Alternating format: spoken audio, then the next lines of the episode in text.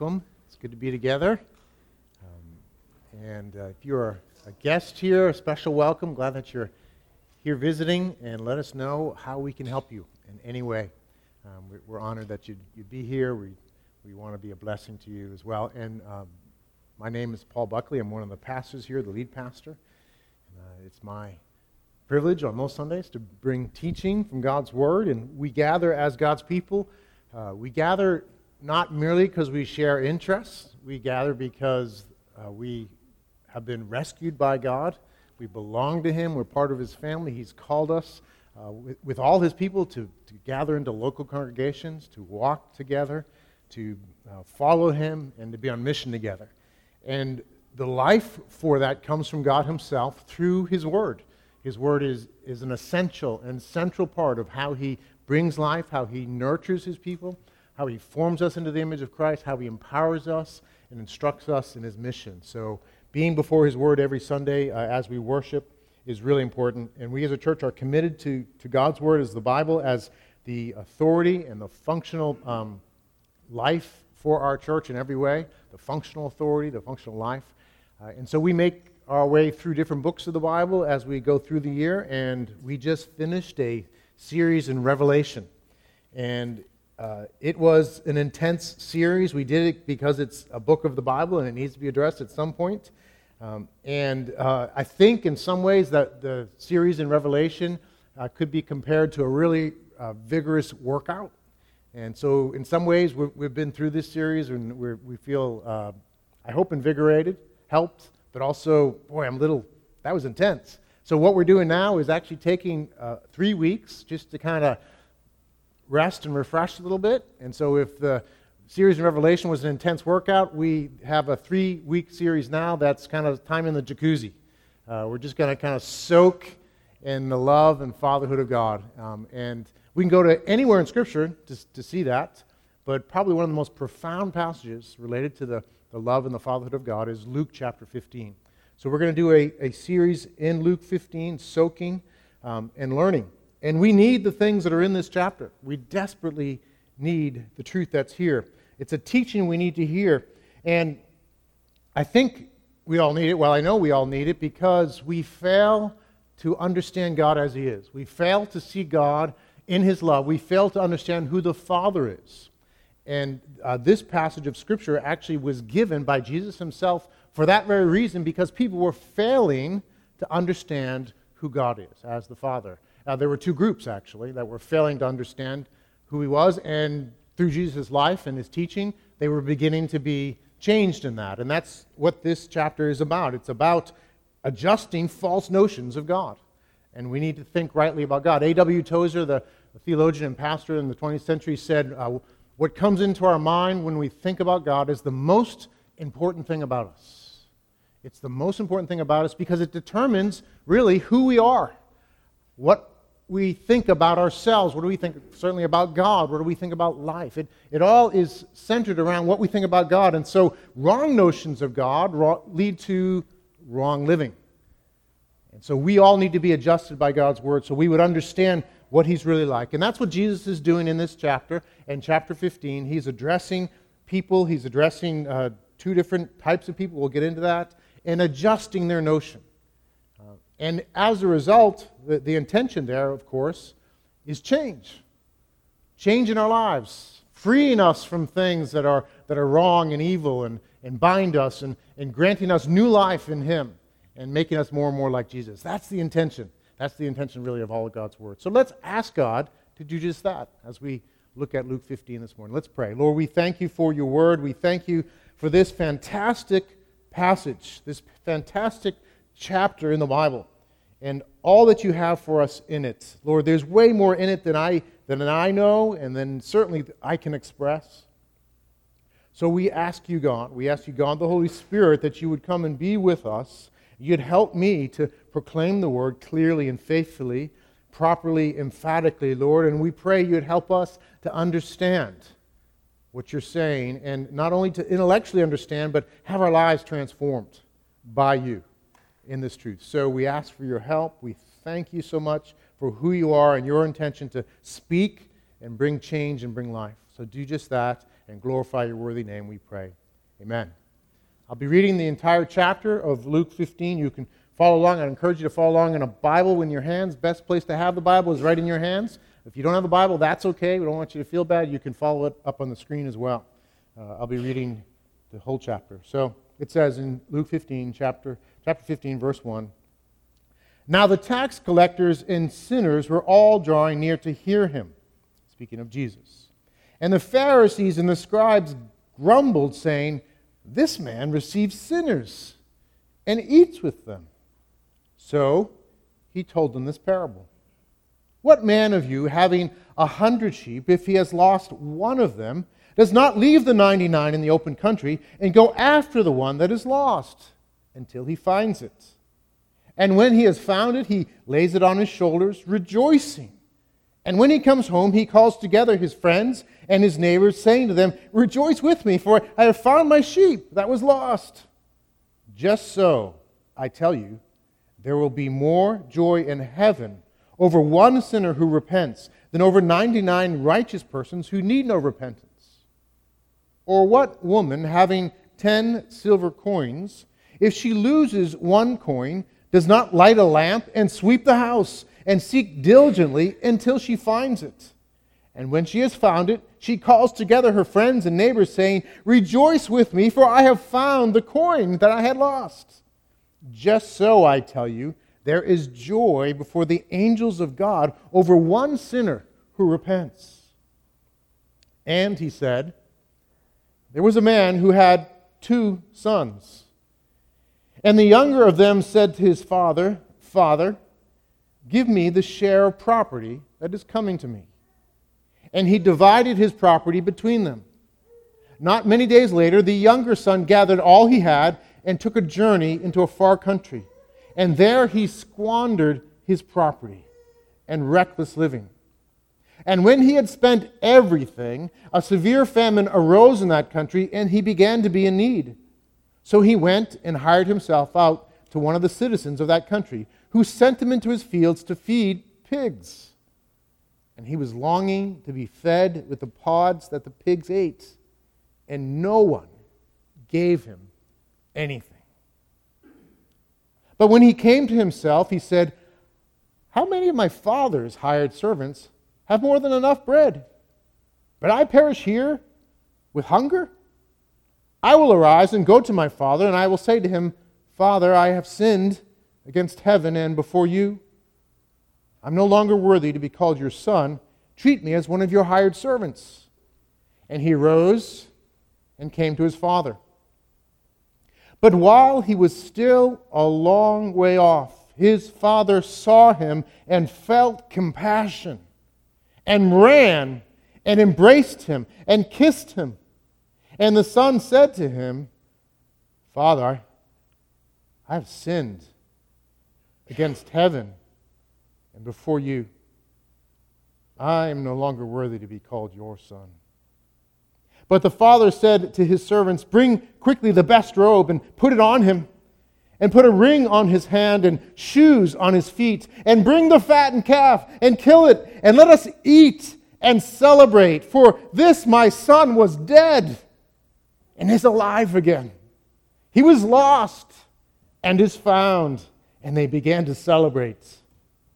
Now his older son was in the field. And as he came and drew near to the house, he heard music and dancing. And he called one of the servants and asked what these things meant. And he said to him, Your brother has come, and your father has killed the fattened calf, because he has received him back safe and sound. But he was angry and refused to go in. His father came out and entreated him. But he answered his father, Look, these many years I have served you, and I never disobeyed your command. Yet you never gave me a young goat that I might celebrate with my friends. But when this son of yours came, who has devoured your property with prostitutes, you kill the fattened calf for him. And he said to him, Son, you are always with me and all that is mine is yours. It was fitting to celebrate and be glad, for this your brother was dead and is alive. He was lost and is found. God's word from Luke chapter 15. Well, as you can probably tell, there's a lot in that chapter. So we're going to take some time. We're going to take three messages to go through this chapter. So over the next three Sundays, we'll be looking at different aspects. Uh, today, uh, the message is entitled Lost Things. We'll be focusing on the younger brother. Next week, uh, we'll focus on the father. And then the final message we'll focus on the older brother. Uh, they all together hit on the same thing.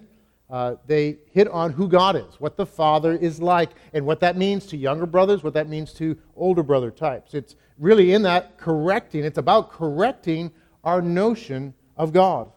And I have to tell you, I, I've studied and known this passage for most of my Christian life. Uh, I probably, I know I've preached messages on it before. As I prepared this week for this, I encountered new things that I, that I needed to know that I didn't know that I needed to know.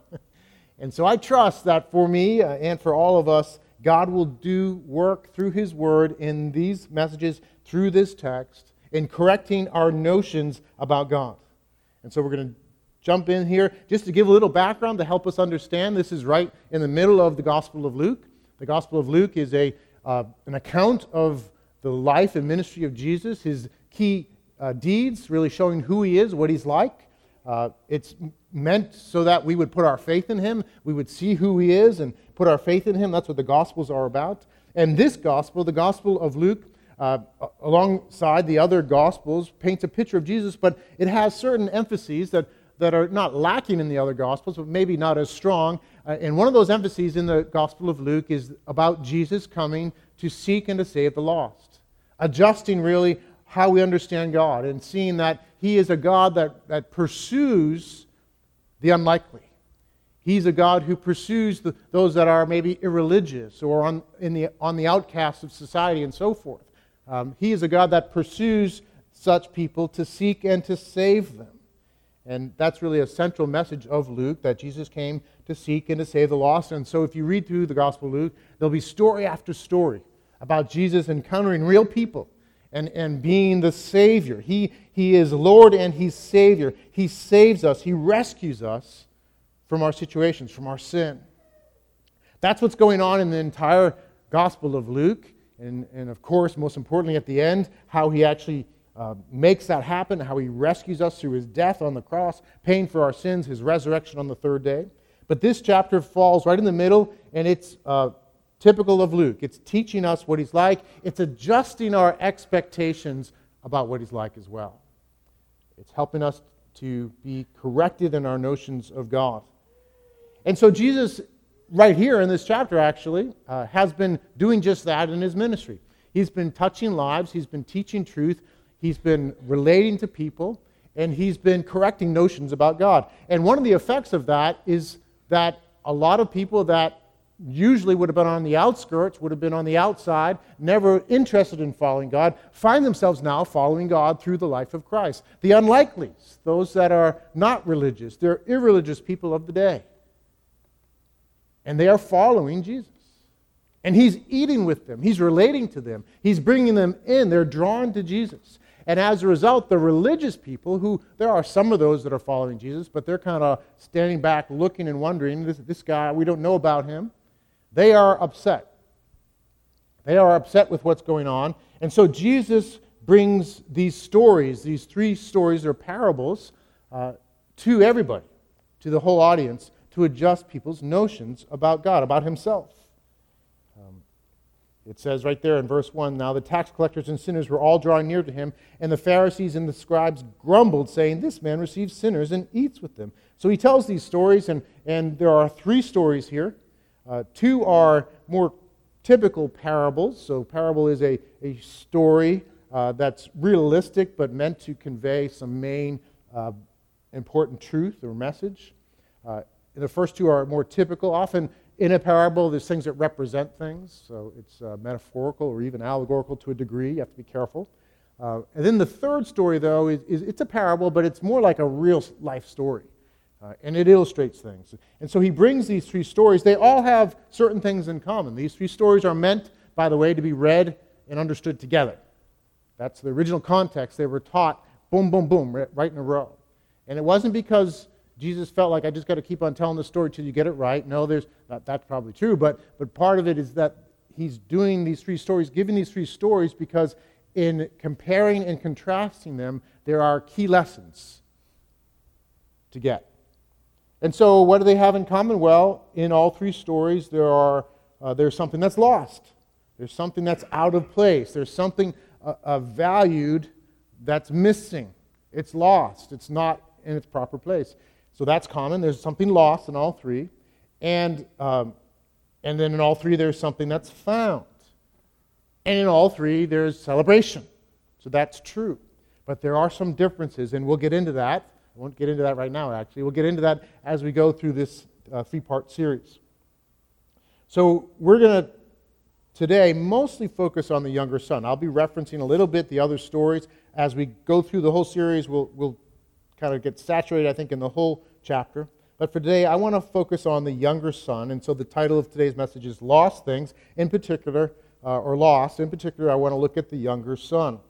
Uh, I want to talk about the son, his rebellion, and the results of his rebellion and his return, and just dig into that so we can understand key truths about the younger son, key truths about lost things, in particular, things that look like the younger son. So, in the story, we, we meet right away, as Jesus tells the story, we meet the father with two sons in verse 11. Uh, and we learn that there's this younger son. He wants his share of the estate from the father. Um, and so the father divides up the estate. It's important, guys, to understand a little bit of uh, what it looked like in that day. Things were different than now. Uh, so when he asked for his share of the estate, he's not asking for his father to go to the local bank and make a withdrawal. They didn't, pretty much, they didn't have much in banks back then. What he's asking is for his father to liquidate the farm. All right? It, so they, they have an estate. It, it's farm, it's, it's the land, and it's livestock, and probably heirlooms, certain pieces of valuable furniture, and so forth.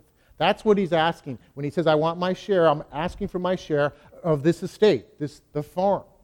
Um, and so he asks his father for that. He asks for his portion. And this would have caught the attention of the original audience just for how audacious and awful it was for the younger son to do that. Because your inheritance was not money to take out of the bank. I mean, it's enough if, if a, a child came, you know, at, at 18 and said, I want the inheritance you're going to give me now. Go to the bank and get it. But this is more than that. He's asking the father to liquidate the estate. And by the way, this is an estate that would have been handed down for generation and generation and generation. And so you didn't liquidate it, you basically apportioned part of it. And the son got to live in the, in the family compound with his own house. And he had, he had say over his portion. But he stayed part of the family, he stayed part of the village. And, and that stayed in the family. So uh, it's hard to relate to that. You know, uh, we, don't, we don't even have a whole lot of multi generational farms nowadays. But that was what they experienced. That was their culture, and it had gone on for generations, uh, maybe like a hundred generations. Had been in the family. So the son is asking the father to liquidate that and give it, give the portion, sell it, and give it to him. So this was shocking. And, and I want us to get just how shocking this behavior is. We hear the story of the younger son, and I think in our culture we tend to think, well, you know, he's just kind of going through a rebellious phase, you know, just going to sow some wild oats. No big deal. He'll come back. You know, that's how we think of it. No, this is awful. What the younger son is doing is high, deep, awful rebellion. That's how the original audience would have thought of it. They would not have thought of it as, as you know, just kind of some mischief or something to be excused and tolerated for a while. This is shocking. Another aspect that's key to get is that this happens in an honor culture. We're not in an honor culture for the most part. An honor culture is a culture where basically the highest good that you can do uh, is not self fulfillment. It's not you know, making the most of your life and your gifts. Um, it's not even love, just the general value of love that we have. It's a good thing. The highest value in an honor culture is to show proper uh, respect and duty to others.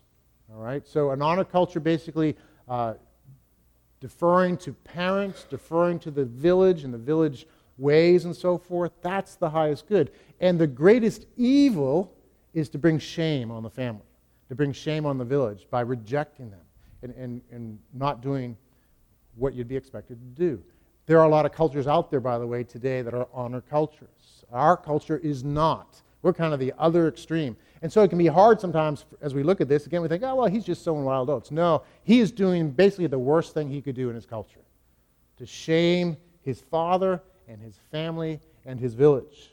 Um, and and that's, that's the context of the culture of that day. It's not our culture, it's very different. And so this son's behavior is reprehensible. It's not cute, it's not mischievous, it, it's awful um, in what he's doing. Uh, so I don't know, it's hard to, to translate that to today, you know? How do you come up with a modern day example of that? I don't know. Maybe this. Maybe this will help us think about how awful it would feel if you were listening and if you were the father or the family in the actual story. Imagine a young son goes with his family, an 18 year old son goes with his family for a trip to the East. But while he's there, he's secretly been building up an, uh, relations with ISIS. The family doesn't know about it. And so while, he's, oh, while they're all overseas with this, what they think is a wonderful family event, he actually betrays his family, sells them to ISIS as hostages, and then joins ISIS himself. That would be awful, right? That'd be horrific. The shame on the family, the betrayal the family would feel, right? That's what's going on here. That's the level of this younger brother's behavior. It's interesting to note and get as we go through this. I'm kind of jumping ahead, but it just came to mind. As we go through this story, um, if you're going to understand the father and what he's like, you have to really understand the younger brother and the older brother. And you have to understand that, that the father's love is in the context of such horrific behavior. Um, and, and, and it's never, that behavior is made to look as awful as it is. Um, just a key theological point to kind of keep in the back of your mind God's great and amazing love is never dismissing or minimizing the terribleness of evil and sin. All right? So that's part of why this story, why Jesus paints this story, and to his listeners, they are thinking, this is awful. What this younger son does is terrible. He has brought such shame on his father, he has done such evil to his family. That's the context. That's what everyone would have been thinking. And of course, we see it later on in, in the chapter. The older brother's reaction is in line with that.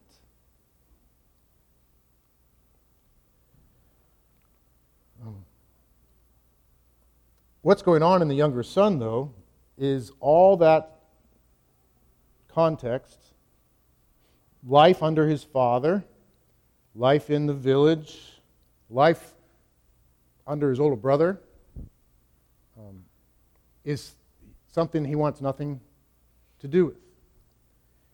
He's making a decision that that life, that life under his father, that life honoring and so forth, doesn't have what he wants. And in his mind, it's worth all the pain and shame that's going to come, and he's probably not, of course, aware of it all, but it's worth all that to find himself over here. To, to take the money and run and go somewhere else and to live life and to find meaning. And so, what's going on in the son is, is he does not think rightly about his father. He's not thinking rightly about the nature of his father and the nature of living under his father. It's been, it's been contorted somehow, and it no longer looks good. And the grass is greener over here. Guys, that's what goes on in rebellion all the time. Anytime we rebel against the right, that's what's going on because we look at the right and we see something wrong about it. We see something difficult about it. We see something unappealing about it, and we look at the wrong thing and we think, there's something good here. There's something exciting here. There's something fulfilling here. And so we make a choice based on what we believe about the right and what we believe about the wrong. That's what's going on with this son. That's what's going on all the time when we do this. This younger brother thinks there's a better alternative than life with his father and life with his brother. The grass is greener on another hill, and so he rebels. The promise of happiness in the forbidden thing or, or things is just too precious to pass up. And the reality for him of the pain in the given thing is just too difficult to endure in his mind. And so he rebels. That's what's going on. That's the nature of rebellion. That's the, the nature of the behavior. That would be understood in listening to the story. And that's insightful for us to understand. That's how rebellion works, at least for the younger brother.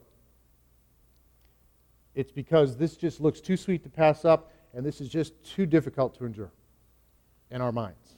And so we walk away and we walk into the wrong thing. I see this function in my life actually even day to day, um, and I'm going to talk about that as we go along. If you've run to Jesus for rescue, it doesn't mean that you're done struggling with the temptation to turn away from his good ways into something of the world and evil. So it operates in my life, but, but I also saw it operate in my life as a young man in a profound way. So as a young man, I grew up in a family that was a good family, is a good family. Uh, a good mom and dad. I, I know we, we don't all have that blessing. I had really good mom and dad. Good siblings, good background in every way. But, but as I grew up, there was something about the allure of the world, and in particular for me, it came in the form of the approval of my friends at school um, and wanting their approval as they had their own subculture, like I'm sure many of us lived in. Um, it just seemed too sweet to be a, a, hero in their eyes, to be considered funny and daring and athletic and so forth and so on in their eyes was too sweet. And what my parents offered was just, well, they were just ignorant of the culture and all these cool things. Or they're just, you know, they want me to do this and they want me to do that. And, you know, it just was, it was not preferable. It was not as desirable. And there were difficulties here, of course. To, to live more closely under my parents' authority meant certain things. And so I looked at that and I looked at the sweetness here and I said, all right, see you later. And I lived at home, but I didn't live at home. And I walked into rebellion and I did all sorts of things in the name of the false promise of my friends' approval.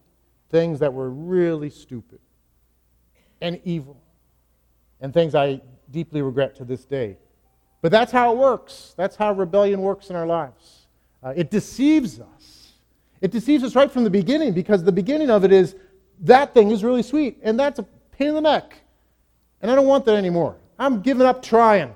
I'm going to go run and find myself here. It deceives us in the beginning it deceives us throughout because it keeps us going. There's little things here that are maybe are pleasurable, maybe are fun. They keep us motivated. We keep doing it until the money runs out, until we hit a brick wall, until we come to the end of things, until the, the brokenness and pain is so significant that we're forced to face the reality of our choice. And sometimes it's too late. There's too much damage been done in our lives, perhaps, to feel like we can turn back. But this story is here to say, no, there's always the option to turn back. That's what's going on. That's the, the rebellion that this younger son is participating in and has captured him. And as a result, he's living over here and he's lost. He's lost. What does lost mean? He's not in the proper place. He's not where he should be. He's not where he's intended to be. He's not where it's good. He's where it's evil. He's lost. He's the coin that's missing from the woman. He's the sheep that's missing from the fold. His design in life is, is to be here, to live with his family in love. But he's lost. He's in rebellion. He's, he's living out rebellion. He's lost. He's dead, the father says. This man is lost. Well, you know the story. He runs away from the family. He runs away from all that's good and all that he knows. And he has this wander lust. He thinks if I can just get away, go somewhere else, I'll find myself. I'll find life. And I'll have money, and it'll be great. And it, it, it says that he takes the money and he goes to a distant land. Uh, that's not like going on a vacation. You know, he doesn't go on a cruise in the Mediterranean and, and live, you know, in Italy. Uh, the, the distant land, I mean, it could have been Italy, but the, the use of that word is saying he goes away from the promised land to a distant land. He goes away from the, the promises of God and the people of God to a place that's far from God and far from his people. And he goes and he lives there. And, and in the mind of the Jews at that time, uh, they, it, they would have been thinking, whoa, he, it's a self imposed exile away from God. So he goes away from God, far away to, to live in this place, to somehow find himself there. So it, it's not, not only does he go outside the family, away from the Father, but he runs away from the faith. And he lives among Gentiles in a distant country. And he, uh, we know it's Gentiles because it's a distant country, one, and two, that there are pigs there, and pigs uh, were not allowed in Israel. So he's away from the faith. He's given up not only on his family, his father, but his faith. He's totally given up on that. He's living a contrary to life, a contrary life to his faith. Again, it, there's more to the story in that than we might understand because we don't think, like when you talk about outside the country, we don't get that. So maybe to, to make an equivalent for nowadays, imagine uh, a son or daughter who grows up in the church, is doing fairly well in a good family, but for whatever reason, at some point, they, they go to college and then they run off, end up running off with this strange cult that travels around the country in campers and eats psychedelic mushrooms and, you know, uh, begs on the street and it just lives a wild lifestyle. Imagine that sort of situation. How it would feel if you were the parent or if you knew this young person and you knew that they didn't they didn't just go away, but they went off into this weird, weird cult, and they were totally caught up in that lifestyle. That's, that's what's going on. That's part of the, the meaning of this story as Jesus tells it, that this, this son has gone off away from the faith as well. He's living in a distant land, he's living among Gentiles. So he's rejected the family's faith in the living God. Um, and it says that he lives uh, in this distant country uh, in reckless living That word wasteful could also be used. Actually, that's where the word prodigal uh, comes from. Prodigal means uh, wasteful or generous. So the, the negative side of prodigal is, is you know, you're, you're spending all the money, you're wasting it. The positive side of prodigal, which the father could be called, is, is someone who's very generous. Um, but he's living a prodigal lifestyle, a reckless life. He's wasting the money.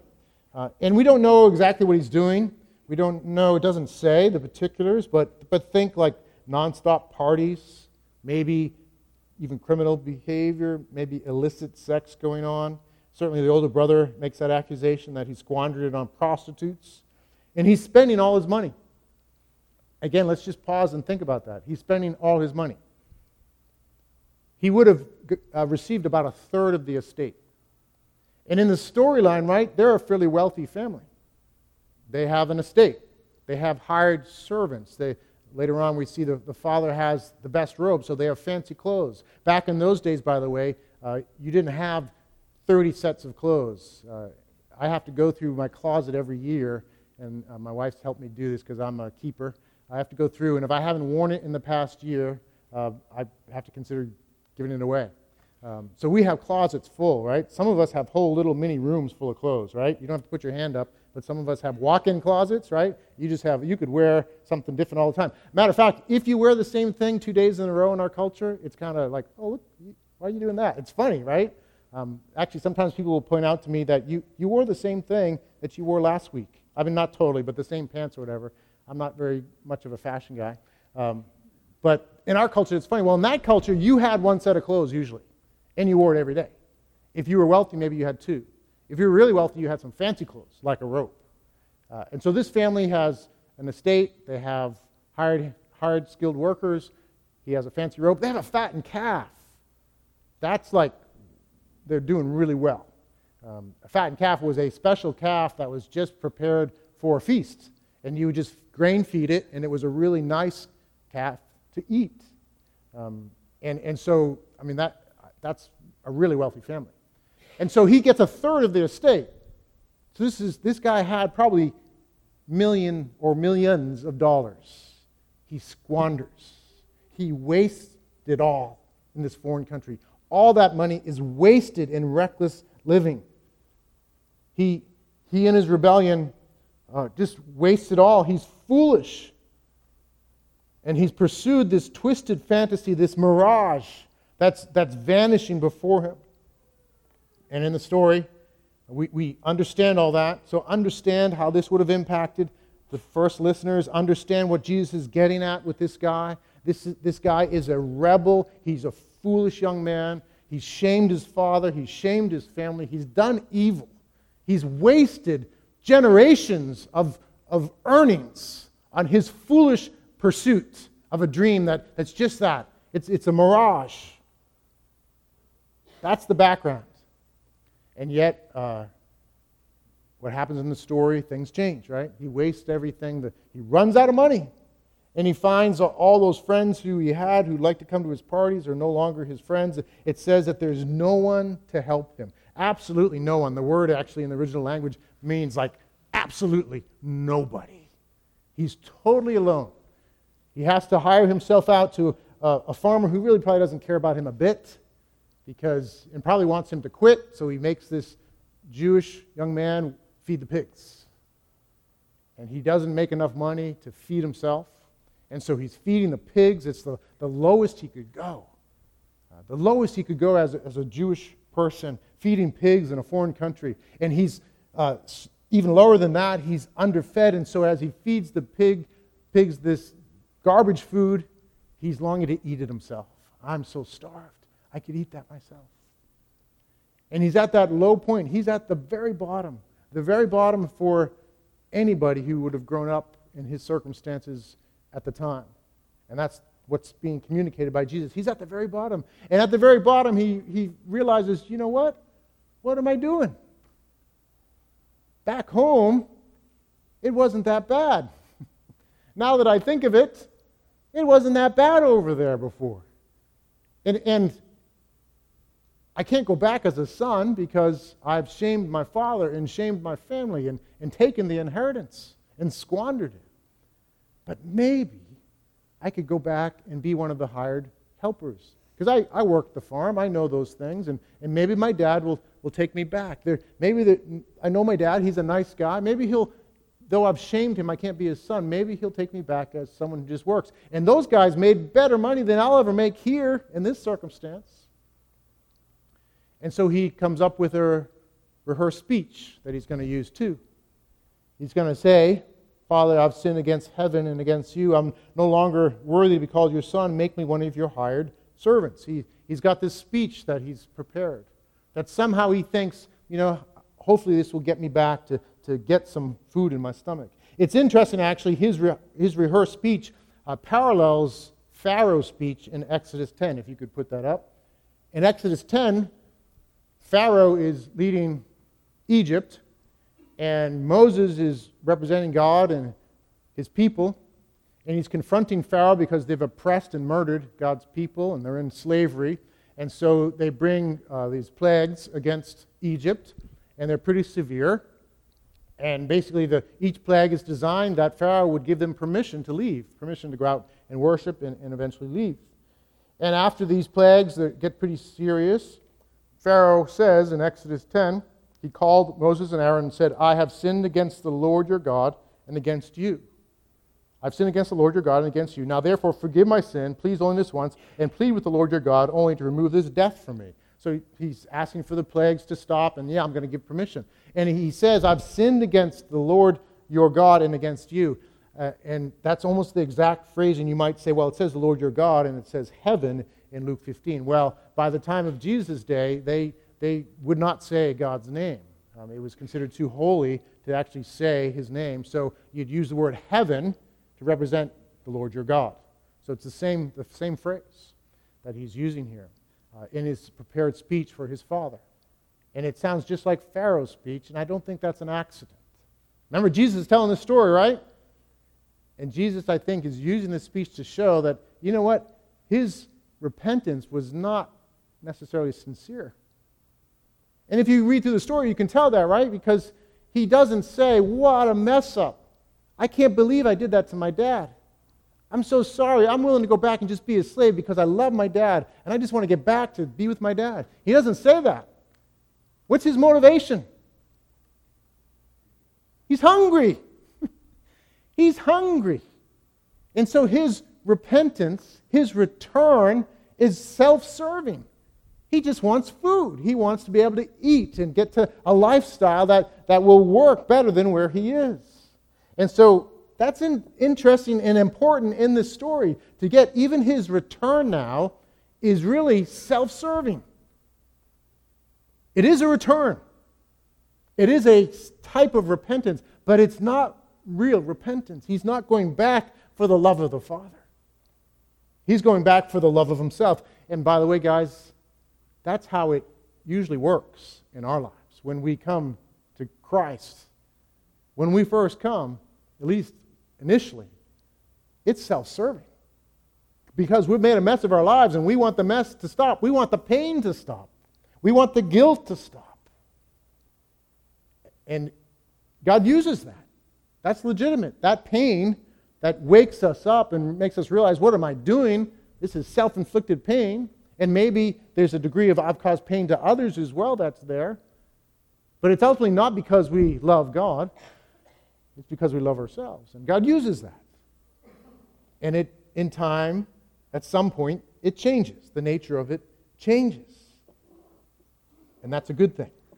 Um, so this young man goes back and he encounters the father, and I think it's at that moment, if you couldn't tell in how I read the passage, that his rehearsed speech changes into genuine repentance. It's in the face of the amazing love of the Father. Because the Father, we're going to talk about this next week, the Father does things that were totally unexpected. He was expecting in that culture to go back and you would have been shamed, you would have been punished, the whole village would have shamed you, the whole family would have shamed you, and you would have been basically punished, and he would have said, Okay, you're a hired servant. That's, that's the, what was expected in that culture. The Father totally changes everything, does something so unexpected in what and how he relates to the Son, and his love for the Son, his humility, and how he acts contrary to what was expected by the culture, and his mercy. It just unnerves and undoes the Son. And so, in the response, the son doesn't give his prepared speech, at least not all of it. He stops short of the hired servant. And he simply says, I have sinned against heaven and against you. I'm no longer worthy to be called your son. And he stops there. And I believe it's a different speech, and it's made different by Jesus on purpose. That, that stands out in the story on purpose so we would understand something happened.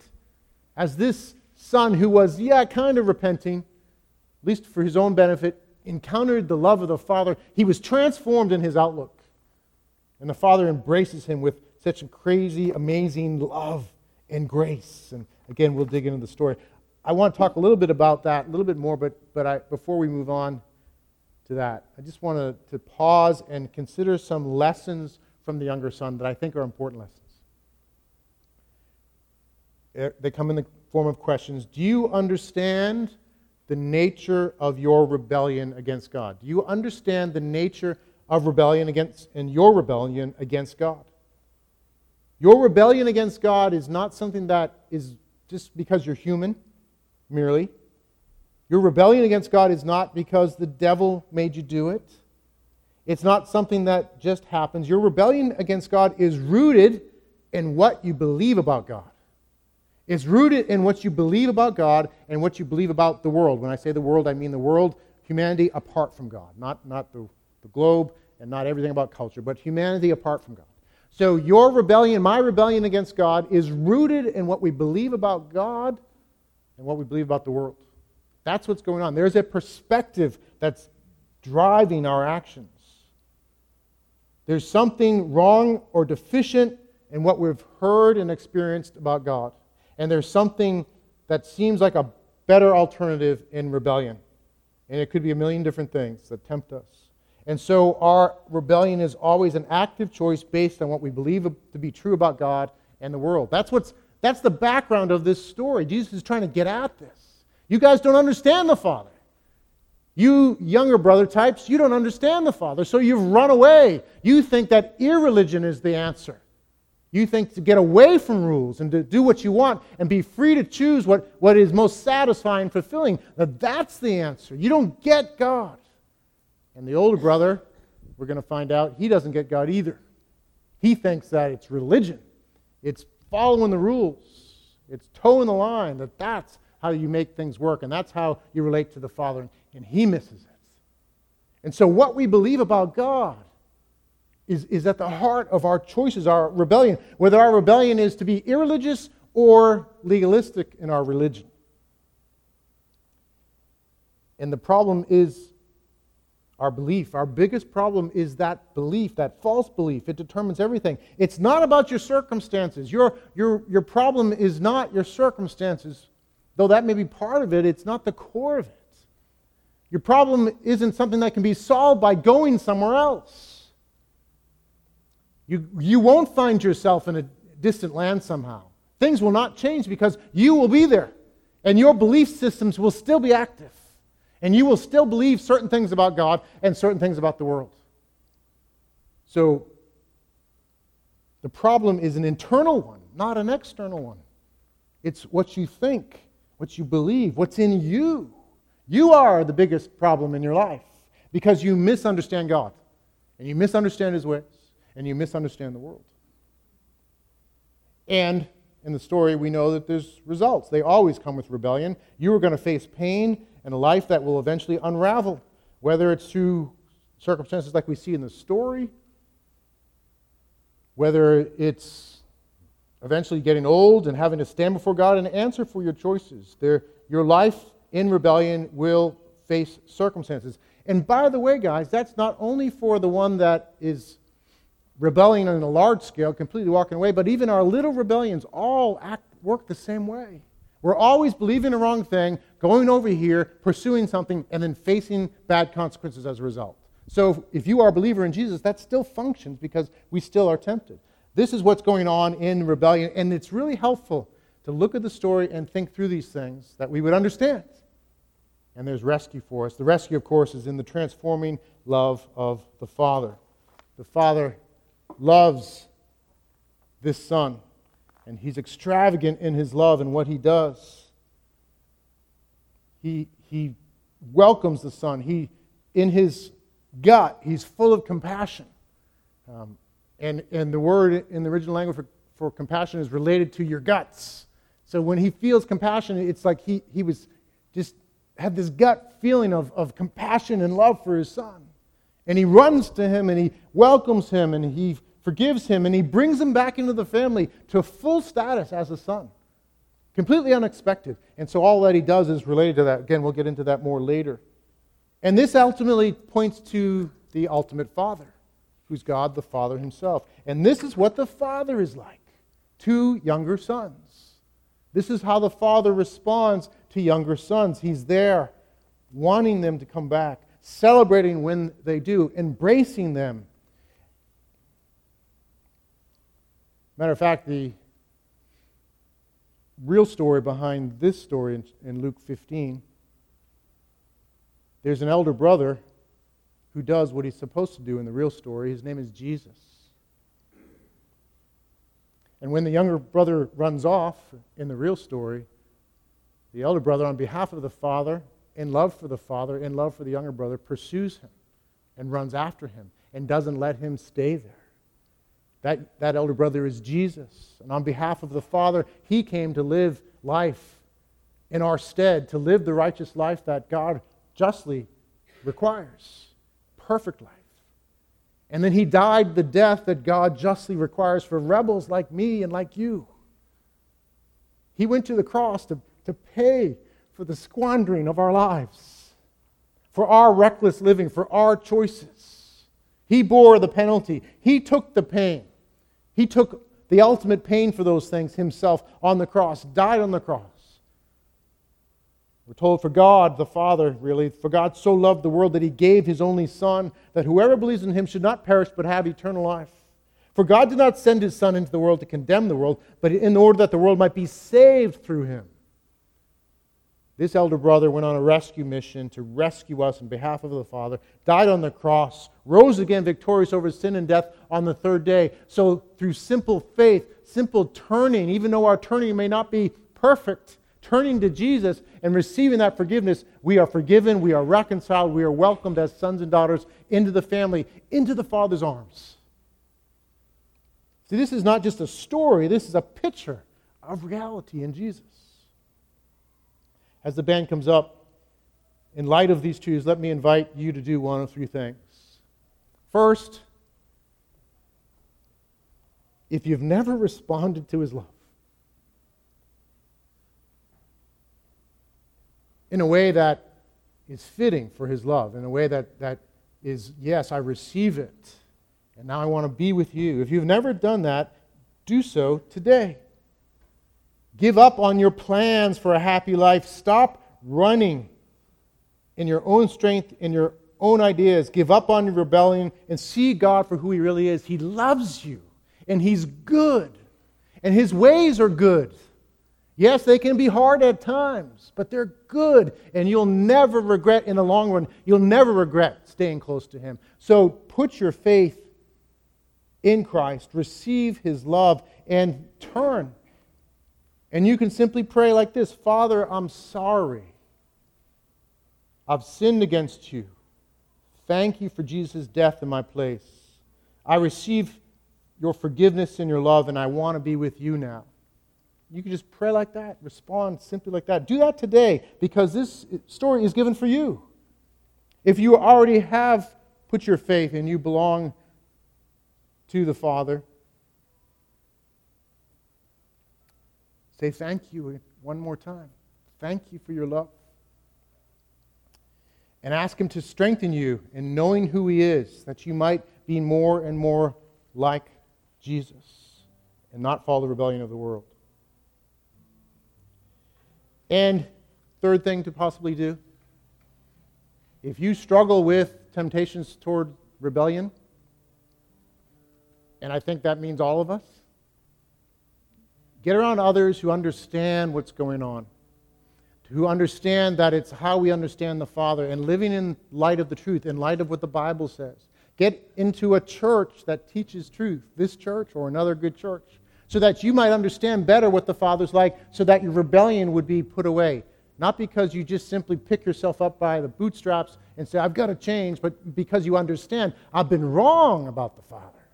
And I've been wrong about this stuff. We need each other to do that. We need each other to journey together in that, and that's what the church is about. So we can do it, and we can tell others as well. Three different ways to respond. Let me pray uh, before we transition to communion and just encourage you to consider what God would say to you through His Word. Lord, thank you for Luke chapter 15 and all the truth here. Lord, we talked about a lot. I talked about a lot. I pray you just help each one of us to hear you and be changed in how we understand you, how we understand our rebellion, that we might live in your love, we pray.